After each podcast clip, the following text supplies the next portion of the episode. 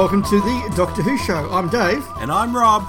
and in this special episode that I am calling Hot Take Cutaway, we are here because we've had some wonderful feedback. We've had a lot of feedback on our Hot Take review of Revolution of the Daleks. I'm still and laughing at Hot Take Cutaway.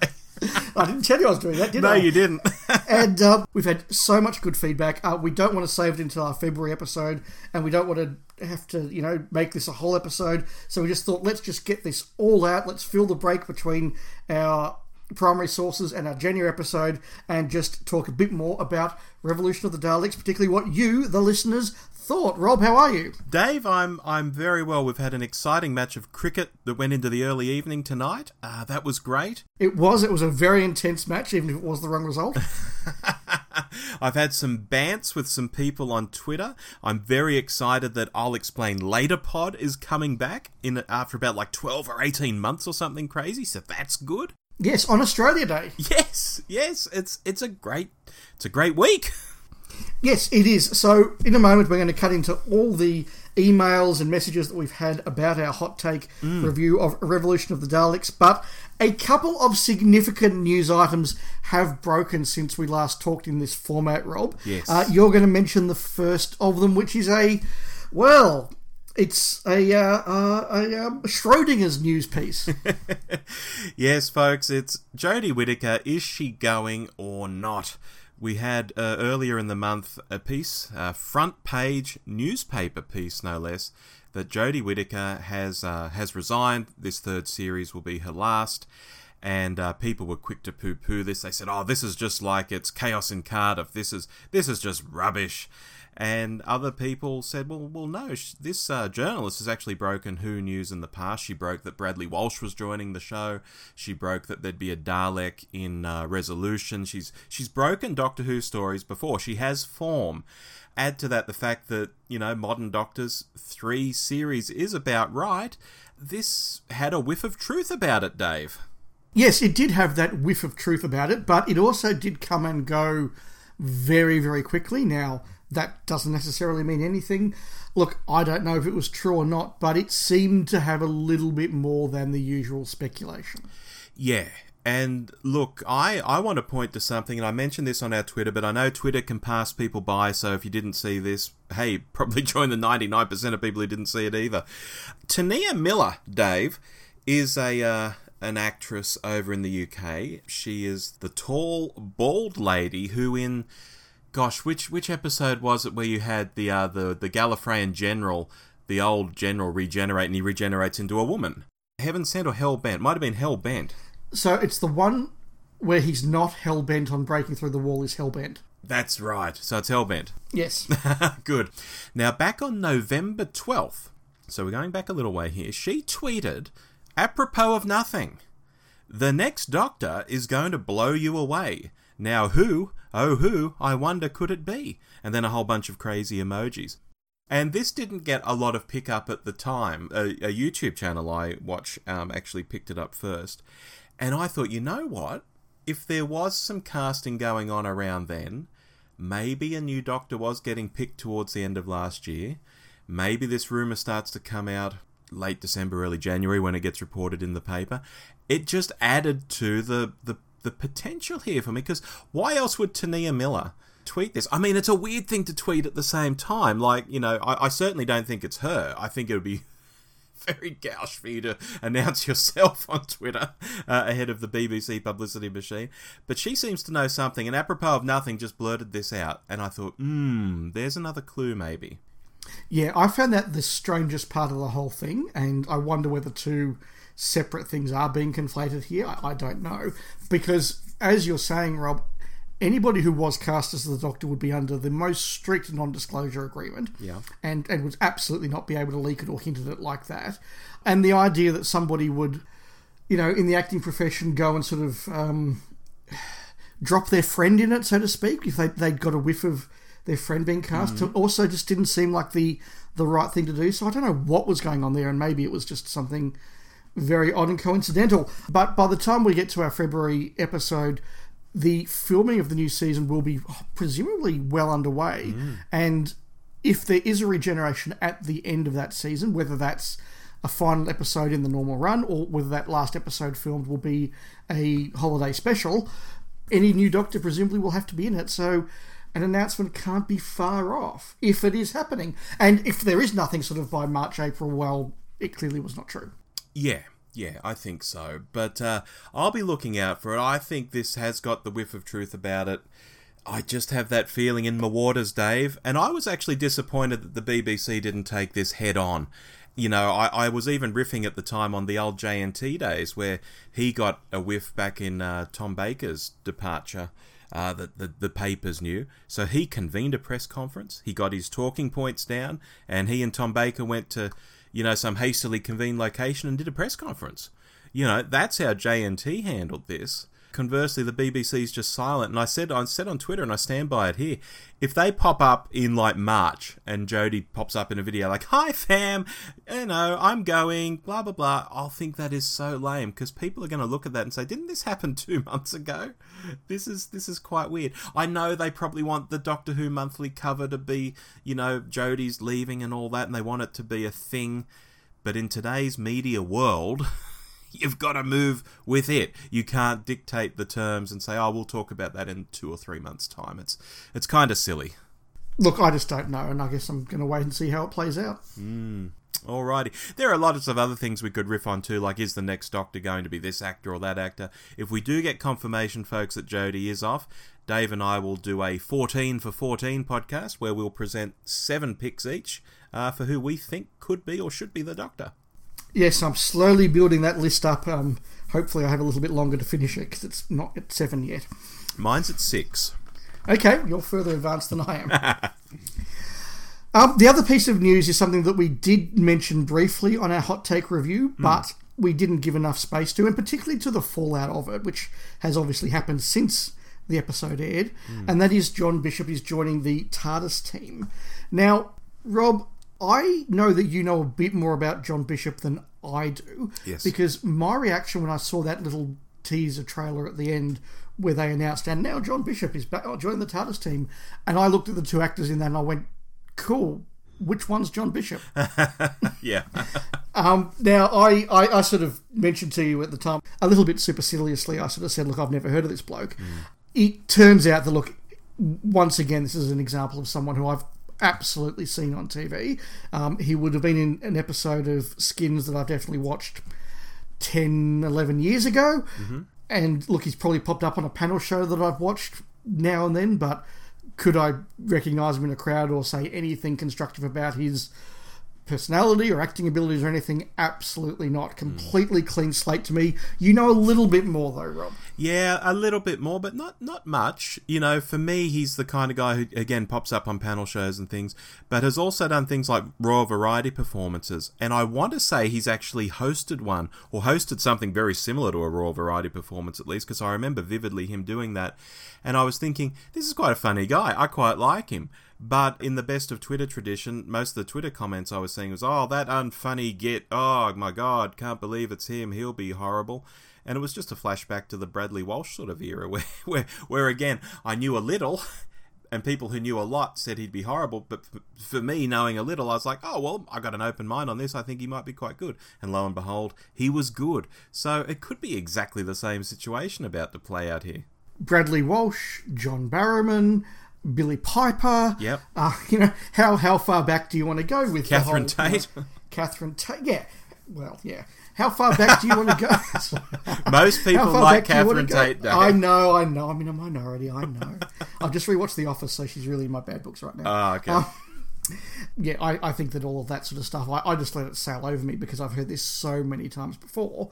And again, it's another example of somebody who in Australia is not nearly as well known as they are in the UK. So I, I guess it's going to be a much fresher face for us, just like Bradley Walsh was. What's interesting though is we don't know if this guy is a companion for all eight episodes next series, or is he somebody who, you know, like Rory initially was, like um, Captain Jack initially was, comes in and does a, a little mini arc. We don't know that. If he is doing the full series and he's being introduced in the next episode and joining the TARDIS team, it does mean that what we discussed back in December about us about to have the first ever female only TARDIS crew will not be happening. Now, I think that's an interesting point. Some people have got very, very worked up about that. Some people are very pro the concept. Some people are very anti the concept. Would they be the shippers who have got worked up, Dave? Uh, some of the shippers have got worked up about it, absolutely. But but even people who, whether they've been actively advocating for an all-female TARDIS team to sort of prove a point and show that you know women can get the job done, which is a thing we've seen in Marvel films, things we've seen in The Mandalorian recently. It's a mm-hmm. it's a really really cool vibe. And if you're somebody who has been advocating for that in Who, or just when you realised it was likely to happen, you thought, yeah, that's really cool. I want to see how that works. I totally understand you being disappointed by the prospect that we may not get that. I also think it's interesting if the production team doesn't think that we can sustain an all female TARDIS team, if that is the case.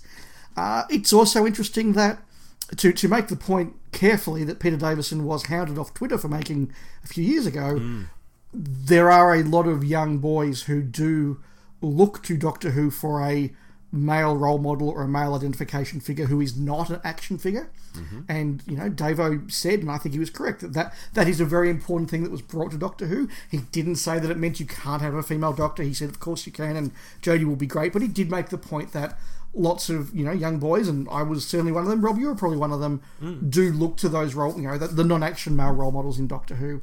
So there are all sorts of rationales about why why this would be a obvious thing for the production team to do. There are very valid and, and interesting reasons why you may be disappointed if the production team is going down this path.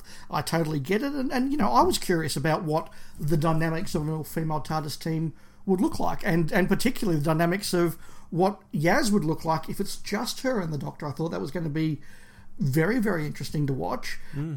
Does this mean that Yaz becomes a third wheel once again? I don't know. Well, this is the thing, Dave. Like, you know, putting aside an all women TARDIS team and just saying, here's our chance to have a, a doctor and a companion again, which we haven't had for a few years now. Because even when Bill and the doctor were getting around, Nardole was there most of the time. You know, we haven't had this sort of dynamic properly for a while. And I thought, well, that's, that's our chance. Whether it's the doctor and a guy or a doctor and girl, again, I don't care. Just have Yeah. that one companion would be great. So look, it would be nice if maybe the first three episodes of the Doctor and Yaz, and we can actually see that again. But um, yes, at some stage it will be the Doctor and Yaz and John Bishop and the guest cast and whoever else is in the episode. And again, we get into that situation we've complained about for two years.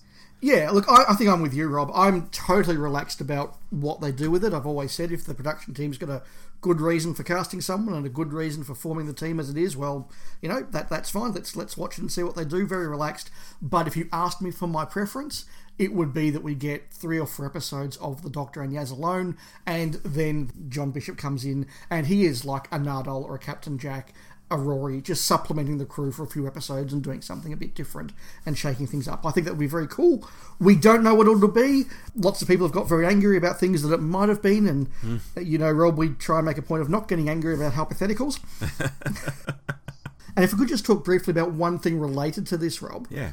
and, and that is we're talking about the filming of the series, and we have spoken on the Doctor Who show a number of times since COVID came about what the implications for television production would be. And in that note, literally just a few days ago, a podcast I've mentioned before, uh, Kevin Smith's Fat Man Beyond did have an interview with actor Skylar Astin, who I must admit I didn't really know, but as soon as you, I saw him, I you know, I like he's that guy, and he has just started filming a second series of his new show in Vancouver uh, under COVID safe requirements. So he did what the Canadians required, which I think is the same as Australia, which is he did 14 days in hotel quarantine before being allowed out into the country to actually do the filming.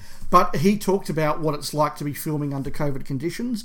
He said that every member of the cast and crew is given a COVID test every day to make sure they are safe to be on set. He said that everything that's actually on set and in front of the camera is as it would normally be, and they, they still have kissing scenes. And he said, yes, you know, the first time they did that, it was very weird and very awkward, mm. even more so than normal. But but they do have this. But he said if you flipped the camera around to what was behind it, it he said it looks like a the set of Stranger Things, with all these people in lab coats and and you know test kits and clipboards and you know very very carefully monitoring things and cleaning things and Yeah. and doing all this. So I just thought it was very interesting because we have speculated about that before. That this is presumably what is happening on Doctor Who. They are getting tested daily. They are cleaning everything afterwards, and there are hordes of COVID monitors, making sure that the filming can get on, and presumably, you know, delaying things between takes. It is going to take a bit longer than normal to film a certain amount of television. Yeah, well, something else we've seen certainly in a lot of the spy shots, and we won't go into those because people might be spoiled on what we might talk about in those spy shots, but they're all outdoors. So maybe they're they're even factoring in a lot more outdoor filming at present because outdoor filming is obviously a lot safer than indoor filming. Uh, so they're doing locations. Um, you know, that's just something I noticed. Yeah, look, that would make a lot of sense. Um, and and it's also a good thing because the one thing the Chibnall era has really done well has been the location filming. It's looked fantastic. So oh yeah, that, that, that's that's a good thing. Yeah, something like the Ghost Monument. I mean, quite a silly episode. Um, it's that's the one where the Doctor gives up at the end. Oh, I've lost the TARDIS. Oh, yeah. cripes. Okay, we're stuffed. but yep. uh, but as a uh, a visual feast, yeah, that episode looked amazing. You know, just yeah, one so, that comes to mind. Yeah, absolutely. So you know that's that's a very cool thing. But Rob, we're here to get our listener feedback on Revolution of the Daleks. Pages and pages of it. We're very pleased with how much people have engaged. And Rob, you've got the first one. Oh, look, ab- absolutely. We've got Revolution of the Daleks feedback. We've got feedback on a lot of things. So let's uh, let's rip in. With this first one from John Seymour, comes to us by email. He says, "Hi, Rob and Dave." Just been listening to your latest episode, 27th of the 12th, and wanted to wade in to back you both up on the shipping the doctor question.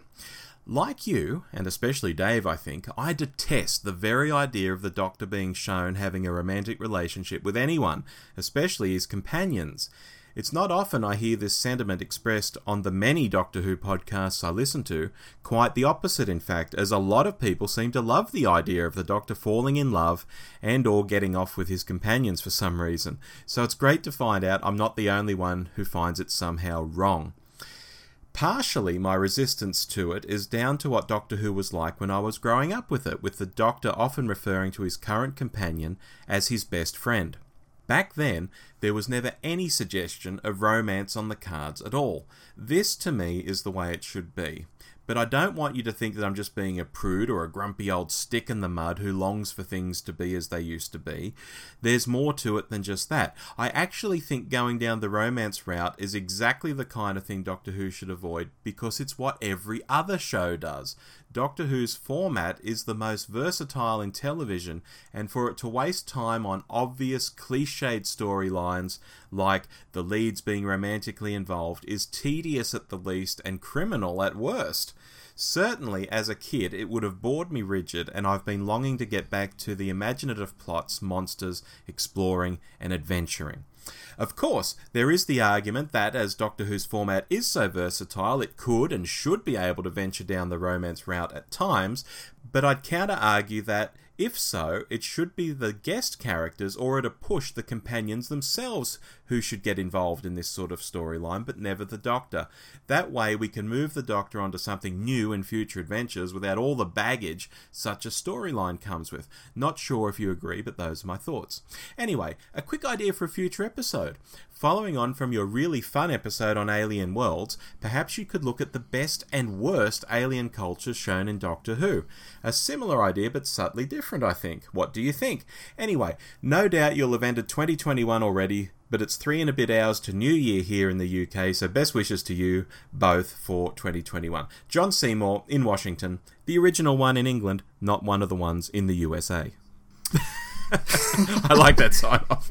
I did. Thank you, John, for that email. And look, I agree with everything that John said there. I, I certainly spoke in that episode, as John references, about why I am not keen on the Doctor having um, relationships, certainly with his companions.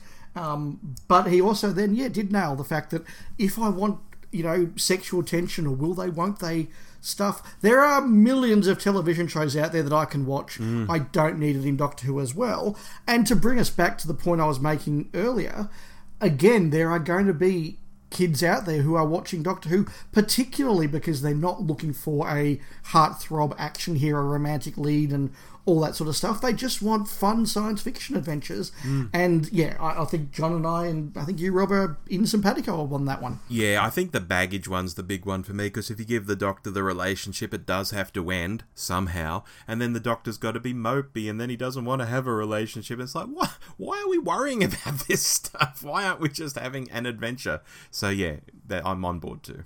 Absolutely. As for alien cultures, that's a really good idea. I think that we will give it a good bit of separation from the Alien Worlds one, but we'll uh, stick that in the back pocket. Uh, thank you, John, for the suggestion. Yes, we've got most of 2021 mapped out already, which is kind of scary, but um, maybe in 2022.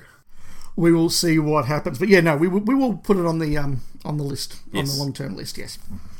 Uh, the next email is from Jonathan Harding. Hi. Welcome from a lockdown UK where I look enviously on the test crowds you're allowed to have. We won't mention the Australian Open right now. No. No. I wanted to pass on my thoughts about Revolution of the Daleks for what they're worth. Jodie is once again underserved. The reports that she is leaving made me sad because, if true, she never got a showrunner to help her out. Ryan and Graham's exit was fine and made sense, except for the ghostly apparition. I never got on with Jack in the past, sorry, but he wasn't overused. The joke about where he smuggles illicit devices is getting old, though. I was also struck about how the jailbreak scene seemed to be him as the lead character, again a Chibnall fault, I suspect. Hmm. Other than that, Chris Noth's character made sense to me, so well done to them on that. Overall, it passed the time for me, but not more than that. One other thing John Bishop. I have no idea how he is as an actor. He's a comedian, basically, but for a good couple of years some time ago, he was the most visible man in the UK. I think he took over from John Barrowman. One thing I can trust Chibnall on is that he seems to get good casts in, so I keep my fingers crossed. Hope this wasn't too long.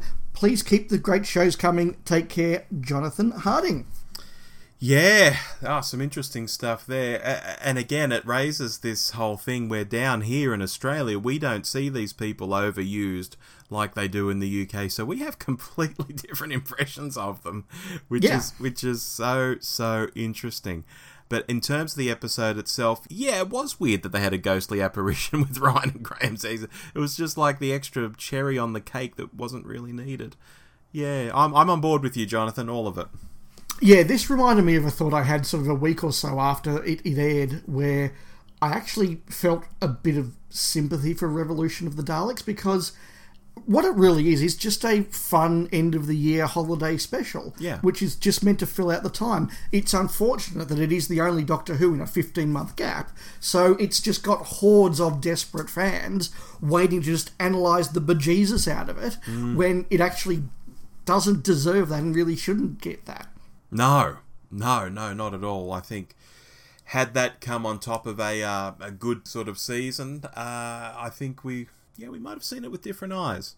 Yeah, look, look, I think so, and that's just an accident of timing. Uh, Rob, you've got another one for us. I do. Here, Richard Ravel has written to us, uh, also by email. He says, Hi, fellas, just listen to the hot take. Very enjoyable as ever.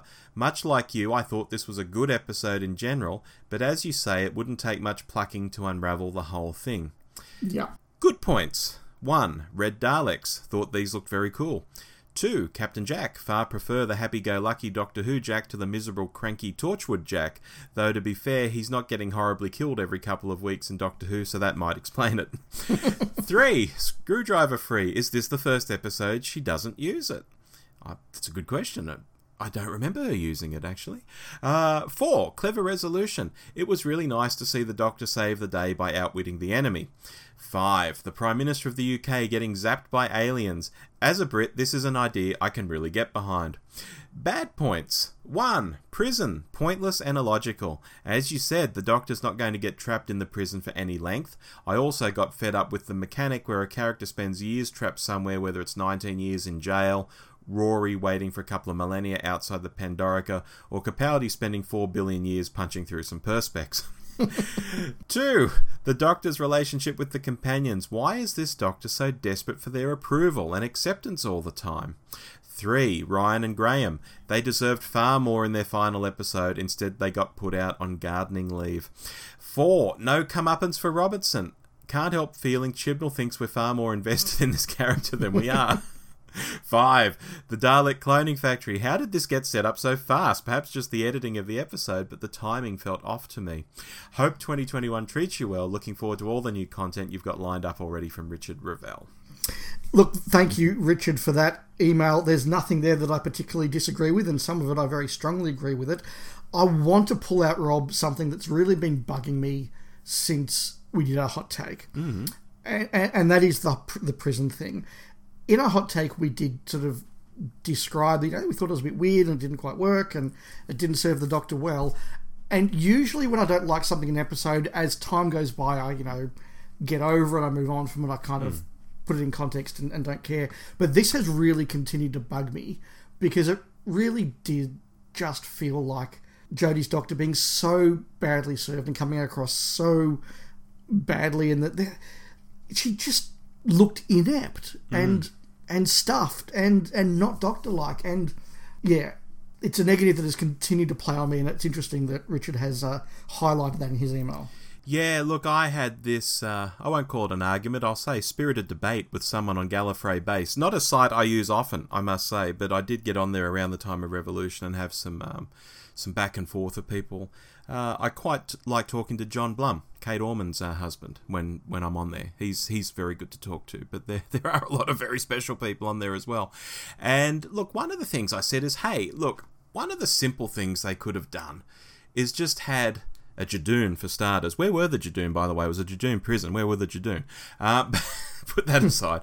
Have a Judoon come up and, like, you know, poke the doctor in the chest and say, like, you know, you've tried to escape for the 500th time this morning. And Jodie's like, yep, yeah, and it won't be me last, you know, or something like yeah. that. And it's like, wow, there's a plucky doctor. She hasn't escaped, but she's been trying. Cover it off with a line, super doctorish, and it shows that the prison must be quite quite tough. Uh, job done. You know, why couldn't have had something like that? Instead, it's just like, oh yeah, I mean, I'm in prison. You know, another day. Yeah, yeah. I'll mark it off on the wall. yep, totally agree with you. I think that really was the big outstanding negative of the episode. Mm. All the things that Richard highlights as uh, positives definitely were positive, so that's good. Yeah. We have another email here from Ben PM. G'day, fellas. I grabbed Adventures in Lockdown after you mentioned it in the podcast and have just gotten around to reading. Although brief, I think it's definitely worth a read. Paul Cornell's story, The Shadow Passes, is a timely isolation story with some hope in it, and Pete McTighe's Press Play has some great meta jokes in it. I hope a Doctor Who short story collection becomes an annual part of the BBC Children in Need fundraiser. It's a great idea. Cheers for the heads up. Ben PM in Western Australia. Yeah, it's very nice, and I'm I'm certainly glad we could get it. You know, after my initial fear that it was just being sold in UK shops, which you know websites were telling us at the uh, at the time. But no, it's it's a good little collection, and if you don't have a copy, grab a copy, and and it would be nice if it's done every year. I'm, I'm not sure if it will, but it'd be nice. Yeah, no, totally agree. I've read a couple of stories from my copy, and yeah, it's it's some good stuff in there. Alrighty. Let's round out the emails now with uh, Shane Rofe, regular correspondent lately. Hello again, Shane. He says, G'day, fellas, and all the best for the last few days of the festive season to you. I thought I'd drop my two cents worth for our New Year's special. Now, I'll try and keep it brief, uh, and I look forward to hearing your hot take on it. Firstly, I liked it, as in, I enjoyed it, but it was no instant classic, where I'm yearning to watch it again straight away. Even the Chibnall era has had some episodes like that, but this, to me, wasn't one. However, it, in my opinion, was not an absolute train wreck. I'm getting a tad tired, though, of a return to 70s Doctor Who where everything seems to be resolved by blowing things up. Oh, for a Warriors of the Deep, there should have been another way. Good grief, Davo's Doctor was brilliant. And that that's Shane writing that, people. That's not me saying that, although I probably would have said that. Um, there are two parts that I do want to touch on. Jack's audio goodbye seemed a bit harsh and tacked on. Hopefully, we see him again because after such a nice meeting of the two friends, if that's how they finally part, it's a bit of a letdown. The other point was Ryan and the Doctor's chat in the TARDIS. I feel conflicted about this because I partly really liked it and equally really disliked it. You see, I don't like the Doctor being given advice. I know the companions have berated her and held her accountable many times, going all the way back to Ian and Barbara, but giving life advice, I like the Doctor to be doing that, like she did with Victoria on Telos, for example. Equally, though, I like the scene because it does show a sensitive, vulnerable side to the Doctor who, after all this time, maybe is starting to realise that these people she takes on her adventures do have something to contribute other than just brute force or a sounding board to be clever to. This is why I like Jodie as the Doctor, or just having a female Doctor in general. She is wise, she is brave, she is strong, but she is much more open and caring and sensitive in a way we haven't seen before. The tenths, I'm so, so sorry, was always genuine, but I couldn't see him having a sit down with Ryan like this. For example, his chats with Wilf Mott would usually end with a slightly masculine resolve. Also, just finishing your fan reaction show and want to thank you for touching on my political episode idea. The feedback you both gave was very close to what I was looking forward to hearing. Interesting viewpoints and very accurate assessments. I would say I think it may make an interesting idea for a show still, so maybe one day if you're stuck for ideas. In the meantime, I will subscribe to that 42 to Doomsday podcast and find the show that Dave referenced. Anyway, that's my feedback for what it's worth. Have a happy and safe 2021. Look forward to another 12 months of doing it all again. From Shane Rove. Thank you, Shane. Really interesting thoughts. One that I want to pick out is that conversation between Ryan and the Doctor, which mm. I, I, agree with him. I can see both sides of that argument. It was a lovely scene. It was a very well played scene. It was a nice scene, but could it have been different and could it have been better? Yes. Mm. And I kind of agree with Shane. I would have liked to have seen the Doctor inspire Ryan mm. in such a way that she gives him some advice. She can show vulnerability doing that. I mean, Troughton in that scene in Tomb that he references showed some vulnerability to Victoria. You can do that. Yeah. But do it in such a way that at the end of the episode, when Ryan says it's time to leave, the Doctor can see that she has inspired him to go out and be bigger and do his own thing. And that could have been uh, another level to what we had. Yeah. I got two points on the Captain Jack bit. Uh, one is, yes, it was bloody weird that he sort of signed off on audio. You wonder, was the script not written very well and they forgot to do, got to do a scene? Or did they do a scene and for some reason it couldn't be used, so they quickly had to do an audio thing? Yeah. Or was it really just meant to be that way? In which case, it was really, really weird.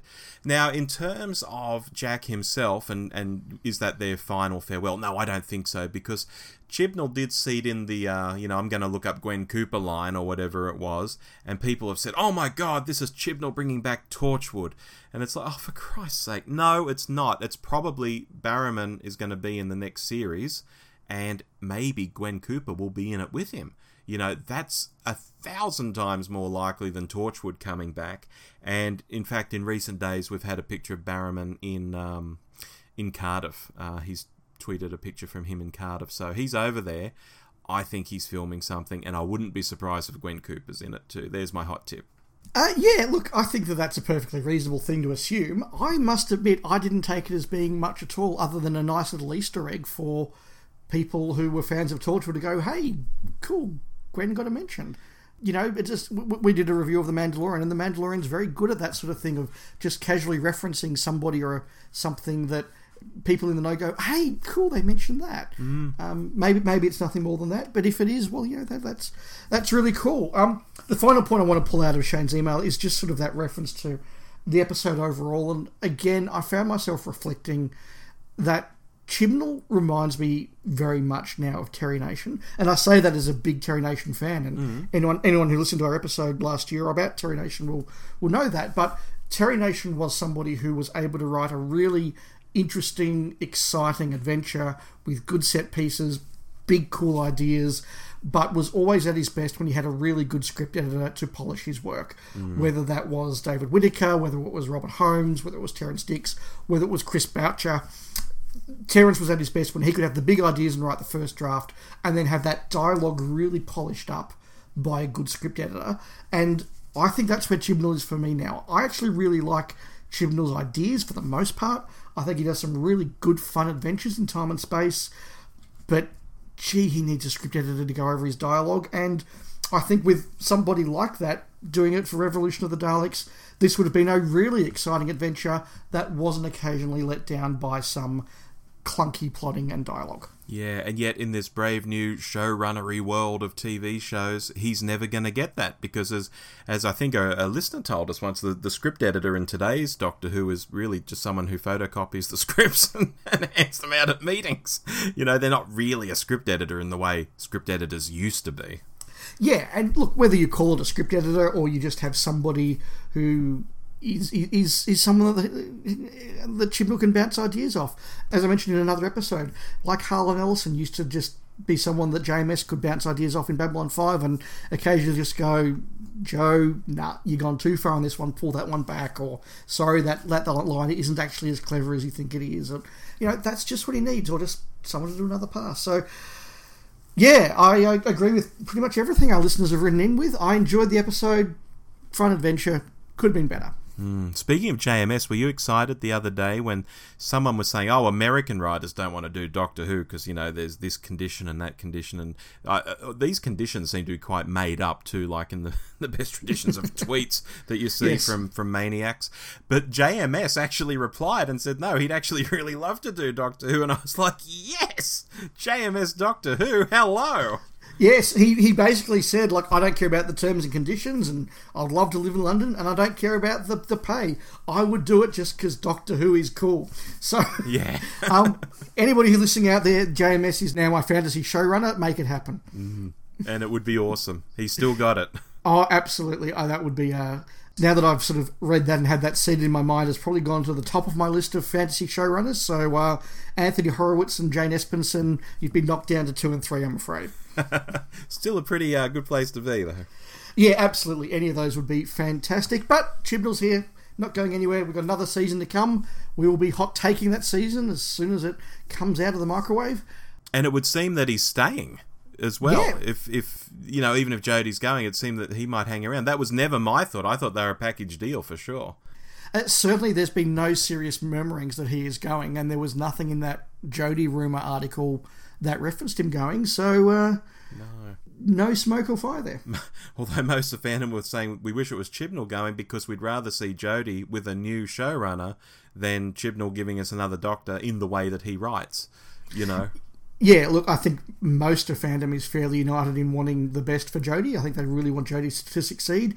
Uh, yes. Some feel some feel she's succeeding really well already. Others feel that she's got potential that is so far untapped, and that maybe a different showrunner would be the one to untap that.